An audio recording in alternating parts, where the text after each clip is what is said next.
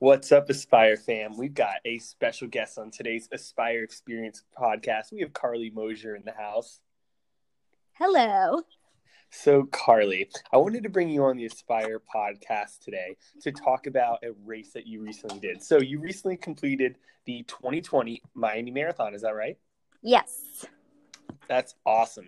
So one of the things, obviously, at Aspire that we like to do is um, a lot of us like to do races, and doing a marathon is on a lot of people's bucket list. And we just want to talk to you today a little bit about the marathon, kind of what you did during it, and kind of just hear your overall experience.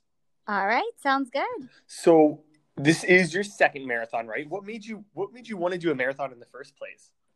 So I had done a ton of half marathons. I've probably done more than 10 at this point. And so i kind of one day was decided that i wanted to see if i could actually do the marathon because every half marathon i did i always was like there's no way i could do another one. There's no way i could do another half to this.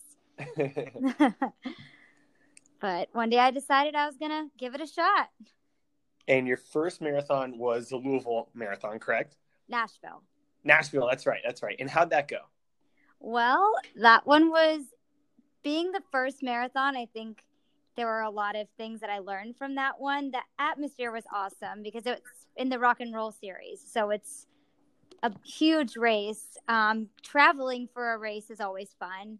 Um, but I kind of, in the training, didn't really think about the hills of Nashville or I, I'd always, with half marathon training, done like one weekday run and one weekend run and just done CrossFit. So that's kind of what I stuck with. And I got to Nashville and it was pretty tough. I, I should have maybe trained the hills better, but it was an awesome first experience, that's for sure. Yeah. So what was your what was your goal? Oh, well, after you finished that race, did you know you wanted to do another marathon right away, or did it take a while for that to kind of sink in? It took a while. So while I was doing it, I was telling myself that I was never going to do another one around like mile 22, but it probably took like, I guess not that long, probably like a week before I was like, I'll do one again eventually. Okay, so it was but, pretty quick. Yeah, I didn't know I was going to do one the next year. That wasn't really in my plan at first, but. And now, what was your goal going into marathon number two?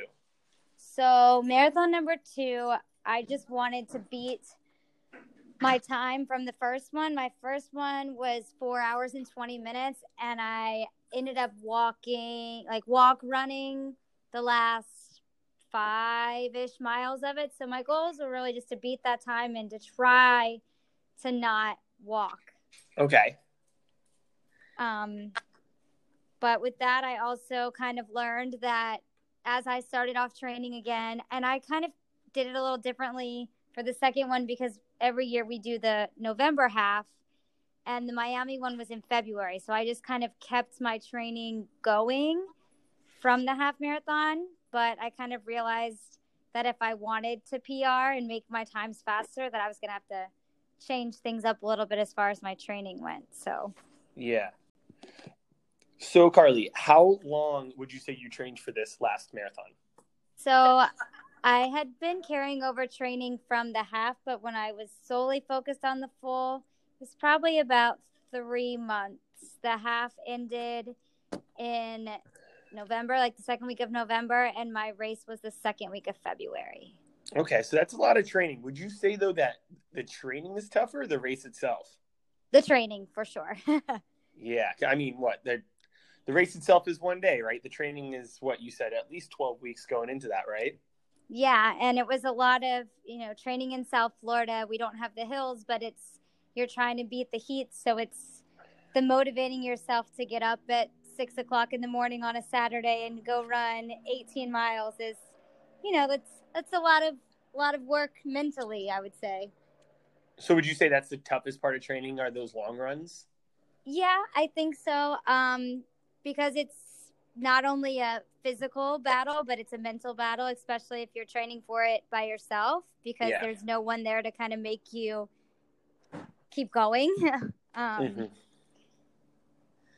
Yeah, and so obviously nutrition and hydration are super important during the race and during training. Uh, tell us a little bit about your nutrition, your hydration strategies, both during training and on race day. So during training, I always brought with me like a one of those handheld water bottles, and I've had a hard time finding nutrition that worked well for me, but I did use the honey stinger goo was something that worked well. So I'd bring with me one to two of the little packets. Um, just because, like I said, the goos are not always the best option for me. I try to use them sparingly. So I t- during training, I would go through a full water bottle. One every mile, I would have like one little sip. Um, but the goos, I would try like halfway through the run to eat it, so then I would have the other half to kind of get through. Okay, and all right, so we've done the training, everything's in the bank. Now it's the day before the race. What do you eat the night before the race? Um, so every race that I've done, we've typically, as weird as it sounds, eaten kind of like a Mexican style dinner. Um, yeah. I eat like rice, beans, and grilled chicken. Um, is what I did before this marathon, and that worked pretty well. And do you sleep at all that night before, or are you too anxious? Um, it's a mixture of both. Um, for the Miami Marathon, I had to get down there in time. I had to get up at like three fifteen, so I tried to like ease myself into watching TV in my bed at right seven thirty. yeah. So I, I didn't probably fall asleep till a lot later than that, obviously with the nerves and stuff. But I tried sleep. yeah, and what are you what are you eating the morning of since you're waking up that early? Are you able to get anything in your system beforehand? Yeah, so I ate the same thing I was eating with all my training runs. I was eating be- before I would run. I have to give myself like at least 45 minutes during trainings to digest something. So I was eating a Clif Bar. Um, those seems to work pretty well. And so on race day, I had a, the same thing. I had a Clif Bar. Okay.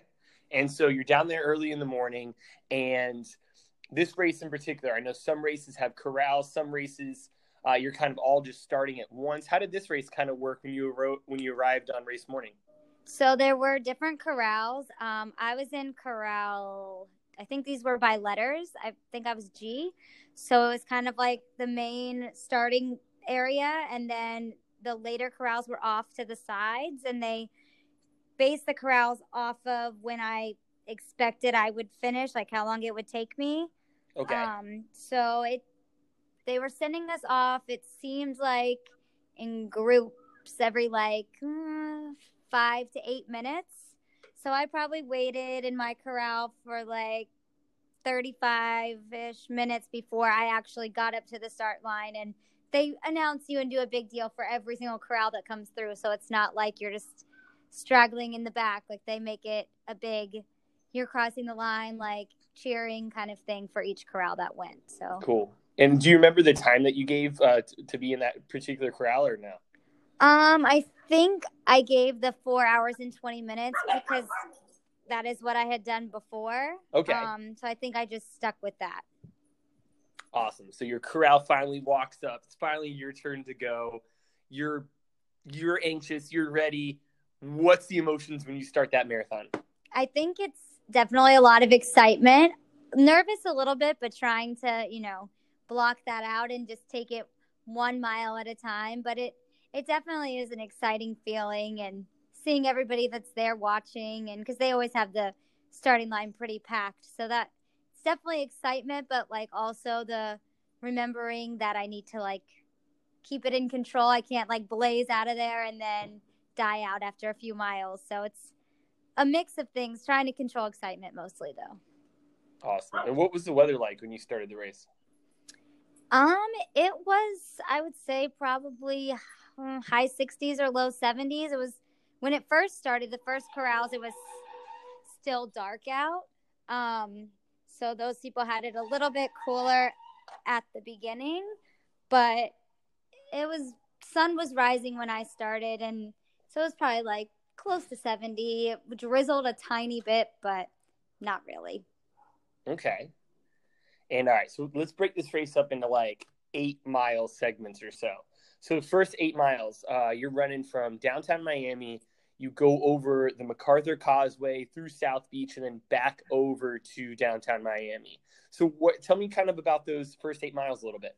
So the first eight miles was for Miami was very, very crowded because they also have the half that's going. Okay. Um, and you know you're mixing in with people from different corrals ahead of you and people from other corrals behind you are catching you. So it it was pretty crowded. A lot of energy. I think that was one of the hardest parts of this race for me was the beginning part, kind of adjusting to if I wanted to go around somebody, how I could do it without like causing a bunch of people to crash into each other. oh, other. there was that many people. Oh yeah, it was a lot. Really? Okay. And so this is the, that first eight miles. What are you thinking, like pace wise, at this point? Because you're, you're only, you know, the first third of the race. What are you kind of doing pace wise to make sure that you're not that you're sticking to your goals? So I kind of started off a little slower. Um, probably like 10 seconds slower than what my averages were while I was run, uh, training, just to Okay. kind of the first mile or two. I think it was a mix of the traffic and then me trying really hard to like not overdo it. But as it went, I was getting faster. Um, I actually held pretty consistent pace. It was faster than what I had trained with, but I kind of anticipated that, and I just took it mile by mile. Um, just how I was feeling and would check in with myself and if I felt like I was fine, like I just kind of kept going. I for the marathon, I broke up my like the actual race day. I broke my nutrition up into different ways, so I kind of used like okay, you need to have enough energy to get to mile 10 and then you can have nutrition. So like how are you going to be able to get to that point still feeling good was kind of what my thought process was. Okay. Um, and then seeing you guys at mile eight was super helpful because breaking it up a little bit, getting out of my head, and like having a little bit of interaction because I don't listen to music or anything. So it's just me and my thoughts. so, Yeah, any anytime you, you do a race and you can have friends or family or anybody at certain points of the race cheering you on, that that's so helpful. Because I mean, not only is it nice to see someone for you know that little bit of time, but it gives you something to think about for a, a lot of the time previous to that. Because you're wondering where are they? Are they going to be at this mile? Where am I going to see them? Are they going to be on the left side of the road, right side of the road? What's going to happen? So it's always nice when you're able to see that. yes, definitely. Yeah. All right. So we're eight miles in. You just saw your little cheer squad. You still got quite a bit more to go. Um, now you're on your way back to downtown Miami, going back to that kind of half marathon mark. How did that feel when you passed like the 13 mile mark, where a bunch of your friends are leaving you and you're off to uh, do 13 more miles? Um, it was kind of a mix of emotions because for the Miami one, you're all going pretty much the same way up until like you're going with them basically to their finishing home stretch, and then you kind of turn and go the other way. Um, Yeah. So there was like confetti and things going off, and so you're like, oh, that's exciting, only- except and- for And you're only halfway into this thing. Right. So it was a mix of emotions, but I think it it makes you feel like, man, I'm proud of myself that I'm doing this extra and but also a little bit of like, oh boy, I just did half of it. I've got to do another half. So Any thoughts of like, I wish I was just done with this, or like, I'm ready to do 13 more and I'm kind of a badass?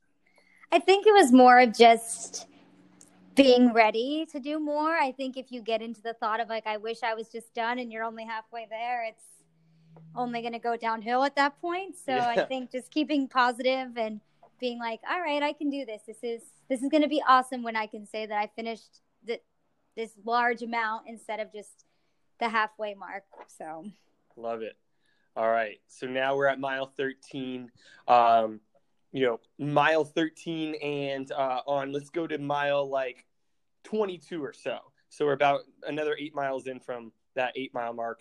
Um, let's go 13 to 22, kind of that nine miles. How are you kind of feeling during those miles to get there? So, so um, I think at the beginning, I, saw some more people that were that I knew around like 14. So that was nice just to kind of like, because at that point, you're going from being around a ton of people to not really being around that many people because the marathoners have pretty much broken up. So they're you're not in a big crowd. So there were stretches where I was at it's like the 13 to 15 mile where I was kind of by myself a little bit. Okay. So it Um, really, really, a lot of people left. Yeah, it, Okay. it thinned out a lot. Um, then we got to um, a bridge, but we actually ended up not going over it. We kind of it looked like you were going to go over it, but you went under it. Okay. Um, and at that point, it started getting a little warmer. The sun was definitely out. Um, but I still was looking and seeing that my times were staying consistent. I was keeping a little bit ahead of what I had thought. So at that time, I was kind of thinking, oh, wow, I can actually like really get a time that I wasn't thinking I could. So having that kind of positive thoughts in my mind kept me trying to push hard. Um, the first time that I really felt like, whew, this could be interesting was probably around mile 18. Um, that was when I did my second little goo pack. Um, Okay.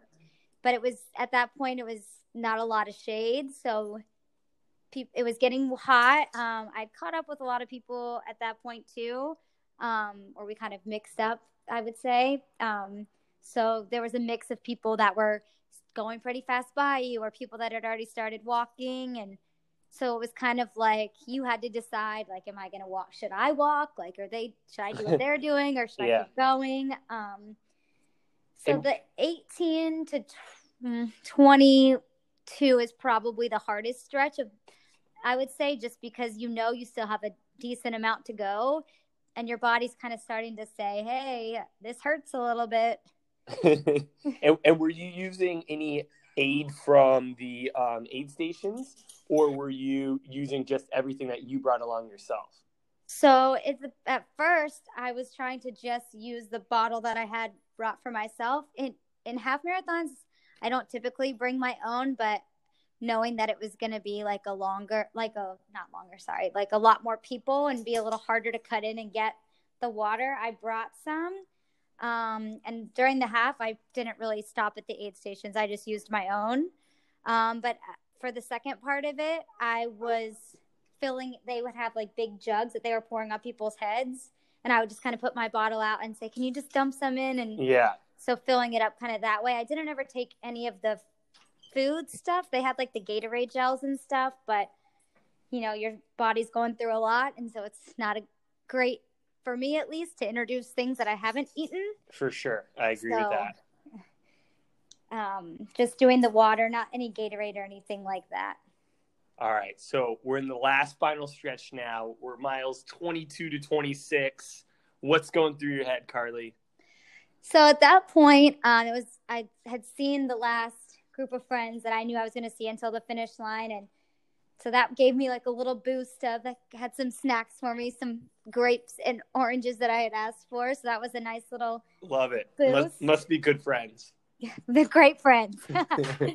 um, but it was that was a nice little boost. Um, I think around mile 23, I kind of realized like I haven't walked yet. Like I can do this. I'm not going to walk.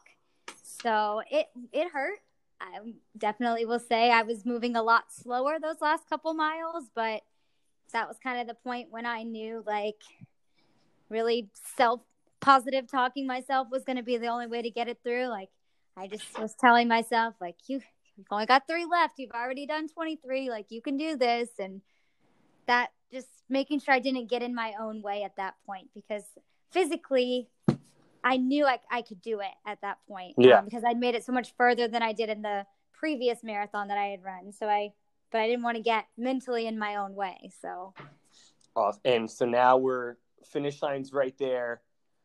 What are you thinking running under that finish line?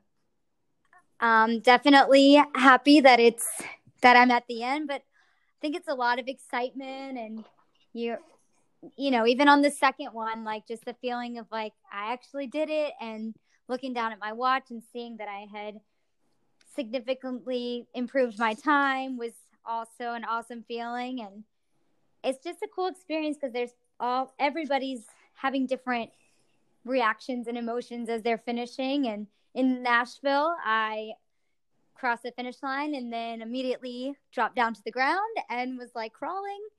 But in Miami I finished and I was fine I was walking walking around checking out the snack tent so you know it's a diff- it's a definitely can be a mix of emotions of what you're feeling there but And so, did you hit your goal? Yes, I actually improved my time by 17 minutes, which was a lot better than I thought I was going to do. So, and so what was your overall time? Do you remember? Uh, 403, I believe. That's awesome. And you hit your goal. You had a great experience. Now, here's the question Would you do another marathon? 100%. It's actually kind of funny because, you know, Corey gives me a hard time that every time I finish them, I'm like, oh, no. But um, we were watching a movie the other night, actually, that uh, inspired by a true story of someone who lost a bunch of weight and ran the New York City Marathon. And I like, look, Corey was like, would you do that? And I was like, maybe that should be my next one. That would be kind of cool. It would be. So it's it's always in the back of my mind, but I definitely think I have a, a few more in me. okay. And now I know a lot of people out there have marathon goals of their own. What would be your best advice you'd give to anyone um, completing uh, their first marathon?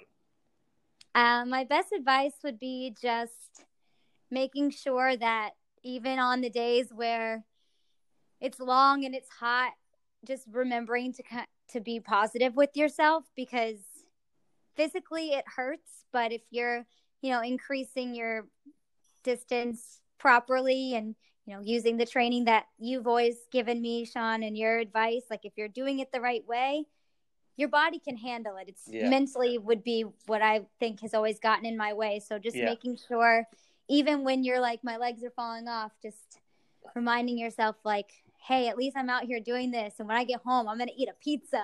Finding something that can motivate you, I think, is the biggest help because those training runs, you don't realize they really help you to mentally be in the right headspace when you get out there for the real thing. Yeah. So. Well, that's awesome. Well, Carly, thank you so much for sharing your journey on the 2020 Miami Marathon. Uh, I loved hearing about it myself, and I think others are going to love hearing about it as well.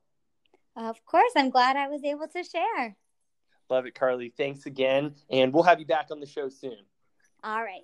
Thank See you, ya. Carly. Bye.